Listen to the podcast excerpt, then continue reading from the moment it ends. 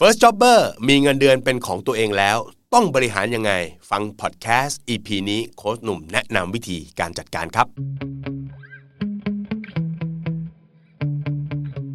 สวัสดีครับ ขอต้อนรับเข้าสู่ The Money Code Podcast นะครับสำหรับใน EP นี้เนี่ยอยากจะคุยกับน้องๆที่กำลังจะเรียนจบนะครับ มีข่าวมาว่าแม่กำลังทยอยเรียนจบกันมาเพิ่มอีกแล้วนะฮะสำหรับน้องๆที่ได้งานก็แสดงความยินดีด้วยนะครับสำหรับน้องๆที่ อาจจะยังไม่ได้งานก็ขอเป็นกำลังใจให้สู้กันต่อนะครับสำหรับน้องๆที่มีงานแล้วนะครับ แล้วก็กำลังจะมีรายได้เป็นเงินก้อนแรกมาจากการทำงานของเรานะครับ วันนี้โค้ชหนุ่มชวนพูดคุยกันถึงวิธีของการบริหารจัดการเงินกันนะครับ น้องๆจะได้บริหารจัดการเงินกันได้ ถูกต้องนะครับ วันนี้ก็เล่าเป็นเรียกว่าเป็นวิธีการแบบง่าย ๆ แล้วกันนะครับ สัก4-5ข้อนะครับ ฝากเอาไว้ นะครับอะถ้าพร้อมแล้วนะครับมาคุยกันเลยนะสำหรับน้องๆที่จบใหม่นะครับได้เงินเดือนมาเดือนแรก ๆเลยนะครับ สิ่งที่ควรจะทำในการบริหารจัดการเงินข้อที่1ครับก็คือเรื่องของการจัดสรรเงินออมนะหลายคนอาจจะบอกอ้าวทำไมไม่ไปเรื่องค่าใช้จ่ายก่อนทำไมมาเรื่องเงินออมก่อนนะครับ คือตรงนี้เนี่ยอยากจะให้บริหารจัดการเงินให้เป็นเรียกว่าเป็นนิสัยเลยก็ได้ว่า ทุกครั้งที่เราได้เงินมา เป็นค่าแรงค่าเหนื่อยของเราเนี่ย อยากให้ตัดเงินแล้วจ่ายให้ตัวเองก่อนเลยนะครับในภาษาอังกฤษเขาใช้คำว่า pay yourself first จ่ายให้ตัวเราเองก่อนนะครับแล้วที่เหลือค่อยจ่ายให้คนอื่นๆนะครับเพราะฉะนั้นการเก็บออมเนี่ยคือการจ่ายให้ตัวเอง ทีนี้เรื่องของการเก็บออมเนี่ยต้องบอกก่อนนะครับว่ามันก็มีมาตรฐานอยู่นิดหนึ่งว่า ที่ดีแล้วคนเราควรจะเก็บออมได้ในระดับ 10%ของรายได้นะครับแต่ก็ต้องบอกว่า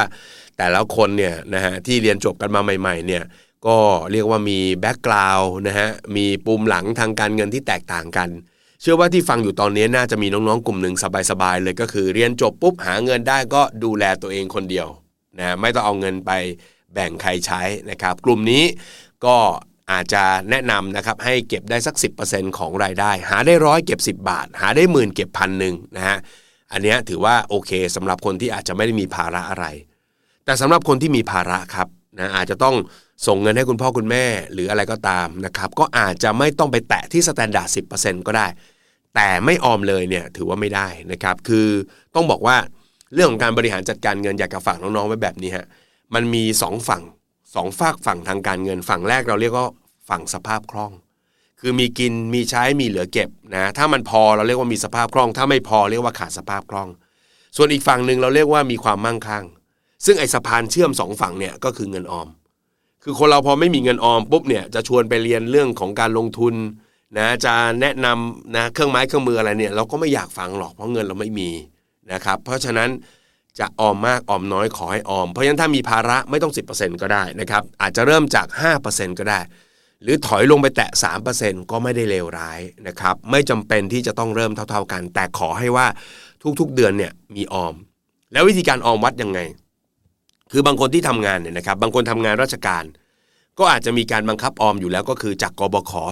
3%ใครที่ทำงานในบริษัทเอกชนก็อาจจะมีตัวช่วยอย่างเช่นกองทุนสำรองเลี้ยงชีพช่วยอยู่ 2% 3% 5%แล้วแต่นะครับสำหรับพนักงานใหม่ก็น่าอยู่ที่ประมาณเรทตรงนี้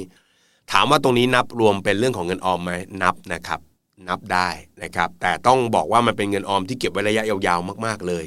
นะครับเพราะฉะนั้นเราอาจจะมีเงินเก็บนอกเหนือจากกบขนอกเหนือจากสำรองเลี้ยงชีพ เพิ่มเติมอีกสักเล็กน้อยก็ถือว่าโอเคแล้วนะครับแต่ถ้าเกิดใครบางคนบอกไม่ได้ทำงานราชการทำงานบริษัทที่ไม่มีกองทุนสำรองเลี้ยงชีพอะอันนี้เราก็ต้องเก็บเองนะครับจะเก็บ 3% 5%ว่ากันไปนะครับเพราะฉะนั้นข้อที่1ครับจัดสรรเงินออมนี่เป็นเรื่องสำคัญที่สุด เพราะว่ามันเป็นตัวช่วยในการสร้างโอกาส เป็นตัวช่วยในการจัดการความเสี่ยง กรณีที่มีความจำเป็นต้องใช้เงินในอนาคตนะครับข้อที่2ครับสำหรับน้องๆที่เพิ่งเริ่มต้นทำงาน อยากให้วางแผนเรื่องการใช้จ่าย นะครับวางแผนการใช้จ่ายทำไมถึงพูดประเด็นนี้ เพราะว่าเเราเนี่ยเปลี่ยนสภาพเนาะจากการที่เป็นนักศึกษานะครับกลายมาเป็นคนทำงานหาเงินได้เอง สมัยก่อนเนี่ยเวลาเราทำงานเราก็จะหงุดหงิดนะเวลาขอเงินคุณพ่อคุณแม่เนี่ยคุณพ่อคุณแม่ก็จะมีบ่นๆนะอืมคราวที่แล้วขอไปใช้หมดแล้วเหรอไม่มันเร็วจังถูกไหมฮะเวลาเราเรียนมีค่าใช้จ่ายนู่นนี่นั่นเพิ่มเติมเสริมหลักสูตรมา คุณพ่อคุณแม่ก็จะบ่นๆหน่อย ทีนี้พอเราเป็นเจ้าของเงินเองล่ะ เราหาเงินได้หลักหมื่นเนี่ยเราก็มีความรู้สึกว่าเป็นไงฮะเอ้ยนะฮะมันได้เยอะกว่าสมัยที่เคยเรียนนะครับ ครั้งแต่ก่อนเนี่ยขอเนี่ยได้ทีละพันสองพันสามพันว่ากันไป อาจจะขอบ่อยหน่อย แต่ว่าขอได้ทีละเท่านั้นเท่านี้ แต่ทีนี้พอมันเป็นเงินก้อนใหญ่มาเนี่ยเราก็ต้องวางแผนนะครับว่า เงินของเราทั้งหมด หลังจากหักออมไปแล้ว เราจะเอาไปใช้จ่ายอะไรบ้าง ตรงนี้เนี่ยอยากให้วางแผนในเรื่องของค่าใช้จ่ายสำคัญสำคัญที่ต้องจ่าย ยกตัวอย่างเช่น อาจจะต้องมีส่งให้คุณพ่อคุณแม่ไหม อาจจะต้องมีจ่ายเรื่องหนี้ไหมอย่างเช่น บางคนอาจจะใช้สินเชื่อ กู้ยืมเพื่อการศึกษา อย่างเช่นกยกยศใช่ไหมอ่านี่เราก็อาจจะต้องกันไว้นะค่าเดินทางค่าอาหารของใช้ส่วนตัวนะฮะเพราะฉะนั้นกันในส่วนสำคัญสำคัญให้มั่นใจว่ามีใช้มีจ่ายมีจัดการ แล้วส่วนที่เหลือจากนี้เราอาจจะใช้จ่ายนะตามใจของเราได้ก็ไม่มีอะไรผิดเลยนะครับ บางคนก็แอบกระซิบว่าแหมโค้ดที่พูดมาเนี่ยนะครับ ดูดูแล้วเนี่ยมันก็ไม่ได้เหลือให้แบ่งอะไรได้ขนาดนั้นหรอกนะครับอะไม่เป็นไร แต่หัวใจสำคัญคือเราต้องพยายามควบคุม ให้อยู่ภายใต้รายได้ของเราให้ได้นะครับ เข้าใจว่าน้องๆเหนื่อยครับ ยุคนี้กับยุคพี่เนี่ยต้องบอกว่ายุคสมัยก่อนเนี่ยพี่จบมาสมัยเมื่อประมาณสัก 25 ปีที่แล้วเนี่ยรายได้ก็ประมาณ 1 4ื่นสี่หมื่นห้าน้องๆ จบมายุคนี้ก็รายได้ประมาณเท่า ๆกัน แต่ว่าโอ้โห ค่าของชีพคนละเรื่องเลยนะฮะแพงกว่ารุ่นพี่ไปประมาณสัก 2 เท่าเข้าใจความเหนื่อยครับ แต่ว่าเมื่อเราหาได้เท่านี้เราก็ต้องประคองตัวให้ได้นะครับ อย่าใช้จ่ายอยู่บนการใช้สินเชื่อ เดี๋ยวเราจะเหนื่อย แล้วก็เหนื่อยยาวๆเลยนะครับเพราะฉะนั้นวางแผนไว้หน่อยว่าจะต้องซื้ออะไรจ่ายอะไรในเรื่องสำคัญนะครับแล้วก็พยายามคอนโทรลให้มันอยู่ในรายได้ของเราให้ได้นะครับ อันที่ 3 ครับนะผมเป็นคนหนึ่งที่ไม่บังคับแล้วก็จะไม่สอนให้คนเราไม่ใช้สินเชื่อนะหลายคนบอกเลยอย่าเป็นนี่นะอย่าไปใช้บัตรเครดิต นะฮะผมเนี่ยเฉยๆนะครับ แล้วก็ถ้าน้องๆมีความต้องการอยากจะใช้บัตรเครดิตนะฮะอันนี้ไม่ว่ากันเลยนะครับหัวใจสำคัญคือควบคุมการใช้จ่ายให้ดีแล้วกันนะฮะถ้าจะออกบัตรเครดิตนะก่อนจะรูดก่อนจะอะไรก็เช็คตัวเองหน่อยว่าเรามีเงินคืนเขาหรือเปล่านะครับในข้อที่ 3 หัวใจสำคัญที่ผมอยากจะบอกน้องๆก็คือ ใช้สินเชื่อได้นะครับ แต่ว่าให้ตรวจสอบให้ดีว่ามันเกินกำลังเกินตัวหรือเปล่า มันมีคำสองคำที่คนชอบพูดกันคือคำว่าฟุ่มเฟือยกับเกินตัว คนเราเนี่ยฟุ่มเฟือยได้บ้างนะฮะนะครับ ยกตัวอย่างเช่น กินข้าวอะนะข้าวแกง 25 บาท 30 บาทยังมีอยู่ว่าไม่รู้นะ30 บาทก็อิ่มแล้ว แต่แหมคนเรามันจะกินข้าวแกงทุกมื้อได้ยังไงล่ะถูกไหมมันก็ต้องมีชาบูบ้าง มีพิซซ่าบ้าง มีไปแตะสเต็กของอร่อยบ้าง มีบุฟเฟ่บ้างในบางมือ้อเพราะฉะนั้นคนเราฟุ่มเฟือยได้นะครับน้องๆนะครับไม่ได้ผิดอะไร แต่ถ้าฟุ่มเฟือยบ่อยๆ จนเงินเราจ่ายไม่ได้ ต้องไปหยิบยืมเข้ามา อันนี้เรียกว่าเข้าขายเกินตัว ดังนั้นถ้ามีความจำเป็นต้องใช้สินเชื่อ อยากจะใช้สินเชื่อเนี่ยไม่ว่ากัน แต่ขออย่าให้มันเกินตัว ฟุ่มเฟือยได้บ้าง แต่ไม่เกินตัว ฟุ่มเฟือยไปบ้าง ก็ทำให้ชีวิตมีความสุขดีนะครับ แต่ถ้าเกินตัวปุ๊บเดี๋ยวมันจะมีความทุกข์นะครับ เพราะฉะนั้นข้อที่ 3สำคัญมากๆ ดูแลเรื่องของการ ใช้สินเชื่อให้ดี ถ้าเป็นสินเชื่อบริโภคก่อนจะใช้ถามตัวเองว่าคืนเขาได้จริงหรือไม่นะครับ การทำตัวเลขค่าใช้จ่ายโดยรวมก็จะเป็นตัวช่วยทำให้เรามั่นใจเลยว่า ยืมเขามาแล้วเราจะคืนเขาได้ หรือถ้าจะให้ดีไม่รีบนะครับ ไม่ต้องไป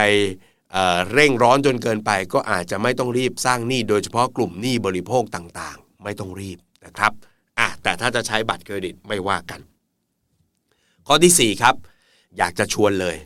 เรียนจบปุ๊บนะจริง ๆ หลาย ๆ คนก็เรียนเรื่องนี้ก่อนเรียนจบอยู่แล้ว ก็คือเรื่องของการลงทุนครับ เรื่องของการลงทุนน้องๆสามารถศึกษาเรื่องการลงทุนได้นะครับ แล้วก็เริ่มได้เลย โค้ดเท่าที่ฟังเนี่ยเงินเดือนประมาณหมื่นห้าเหลือหักเบ็ดเสร็จ มันก็เหลือพันเดียวละมั้งเต็มที่มีพันเดียวก็ลงทุนพันเดียวได้ครับ ไม่ได้มีปัญหาอะไร แต่ขออย่างหนึ่งคือ อย่าลงทุนในสิ่งที่ไม่รู้นะครับ โลกนี้เขาบอกว่า high understanding high return ยิ่งเรารู้จักและเข้าใจในสิ่งที่เราลงทุนมากเท่าไหร่ เรายิ่งมีโอกาสในการสร้างผลตอบแทนจากมันได้มากเท่านั้นนะครับ เรียนรู้ไปเลยครับ เพราะว่าอะไร เพราะว่าเรื่องของการลงทุนเนี่ยผมใช้คำนี้นะครับ เรียนรู้กันไม่จบนะฮะทุกวันนี้พี่จะ 50 อยู่แล้ว ก็ยังต้องเรียนรู้เรื่องการลงทุนในแง่มุมใหม่ ๆ อยู่เสมอ คนเราที่ประสบความสำเร็จทางด้านการลงทุนเนี่ยไม่ใช่แค่รู้เรื่องการลงทุน รู้จักเครื่องมือ แต่มันเป็นเรื่องของการที่เราจะต้องมีประสบการณ์ในการลงทุนนั้นๆด้วย ยกตัวอย่าง น้องๆ บางคนมาลงทุนในสักประมาณปี 63 ช่วงที่หุ้นตกลงไปเยอะๆ เข้าไปซื้อหุ้นตอนปี 63 ถ้าถือมาตอนเนี้ยปี 65 ก็จะได้กำไรกัน ก็จะรู้สึกว่าตัวเองเป็นไงฮะ เป็นเทพถูกไหมอ๋อเฮ้ยหยิบตัวไหนลงตัวไหนก็กำไร แต่ถ้าคุณได้ลงทุนยาวผ่านมา 10 ปี ได้พาหุ้นพอร์ตหุ้นของตัวเองเนี่ยผ่านวิกฤตเนี่ยเราจะรู้เลยว่าโอ้โห ความผันผวนในระยะสั้น ๆ มันมีอยู่อีกเยอะเลย รอเราอยู่อีกเยอะเลยนะครับ เพราะฉะนั้นการที่เราเริ่มต้นได้เร็ว เริ่มต้นด้วยเงินที่น้อยๆนะครับแล้วก็เรียนรู้การลงทุนต่อเนื่องไปยาวๆมันจะช่วยให้ให้เราเนี่ยมีความรู้อย่างแท้จริงมีประสบการณ์นะครับ แล้วก็สามารถอยู่กับโลกการลงทุนกันได้แบบ ที่เรียกว่าเข้าใจนะครับแล้วก็มีโอกาสสร้างผลตอบแทนที่ดีได้มากขึ้นเรื่อยๆนะครับเพราะฉะนั้นชวนเรียนรู้เรื่องของการลงทุนต่อเนื่องกันไปยาวๆ นะครับ แล้วก็ข้อที่ 5 ครับสำหรับน้องๆที่เพิ่งเรียนจบใหม่ๆนะครับ อันนี้ก็ชวนคิดชวนมองเรื่องพวกนี้เหมือนกัน นั่นก็คือเรื่องของความเสี่ยงครับ เรามีโอกาสที่จะเจ็บป่วยนะเรามีโอกาสที่จะประสบอุบัติเหตุ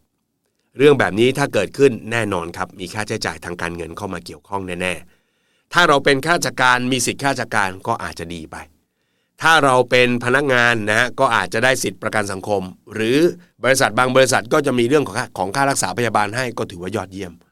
แต่ถ้าเราไม่มีใครดูแลเลย หรือมีคนดูแลอยู่แล้ว แล้วอยากจะได้อะไรที่เพิ่มเติม ก็อาจจะมองเรื่องของการจัดการความเสี่ยงโดยการใช้ประกันเข้ามาเป็นตัวช่วยก็ได้สำหรับน้องๆที่จบใหม่นะครับ บางคนอาจจะเรียกว่าต้องดูแลชีวิตคนอื่นด้วย รายได้ของเราต้องเลี้ยงเลี้ยงดูคนอื่น อันนี้อาจจะต้องไปไกลถึงประกันชีวิตเลย แต่ถ้าบอกว่าไม่ครับไม่ครับพี่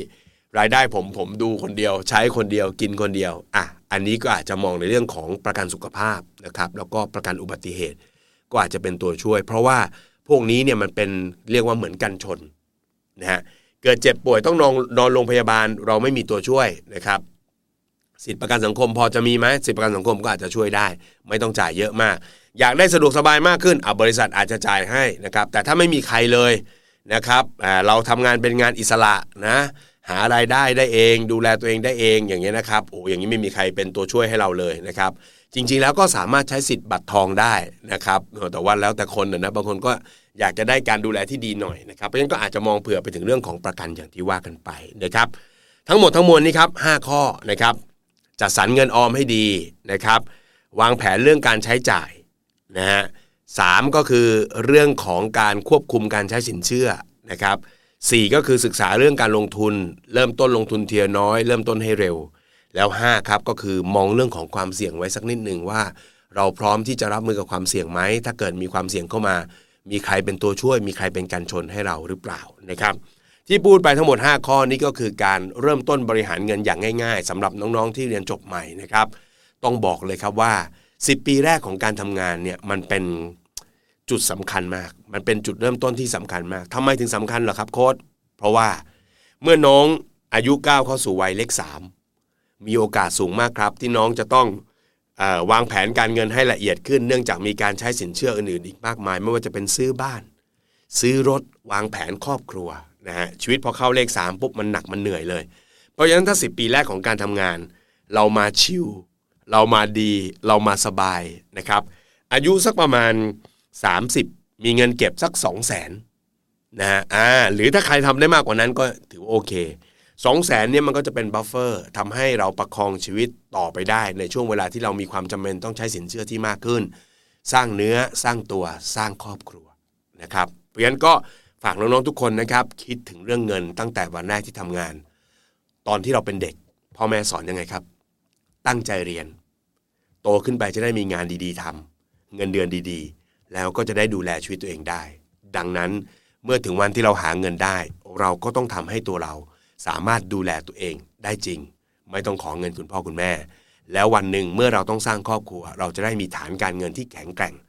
ดังนั้น 10 ปีแรกของการทำงานสำคัญมากๆนะครับเพราะฉะนั้นนี่คือเรื่องราวที่ฝากไว้ในวันนี้นะครับสำหรับใครที่คิดว่านะครับ The Money Code Podcast รายการดีๆ แบบนี้มีประโยชน์นะครับ ก็ฝากแชร์นะครับ แล้วก็บอกคนที่ เรารักเรารู้จักด้วยนะครับว่ามีพอดแคสต์การเงินฟังง่าย ๆ ฟังสบายกับโค้ชหนุ่มแบบนี้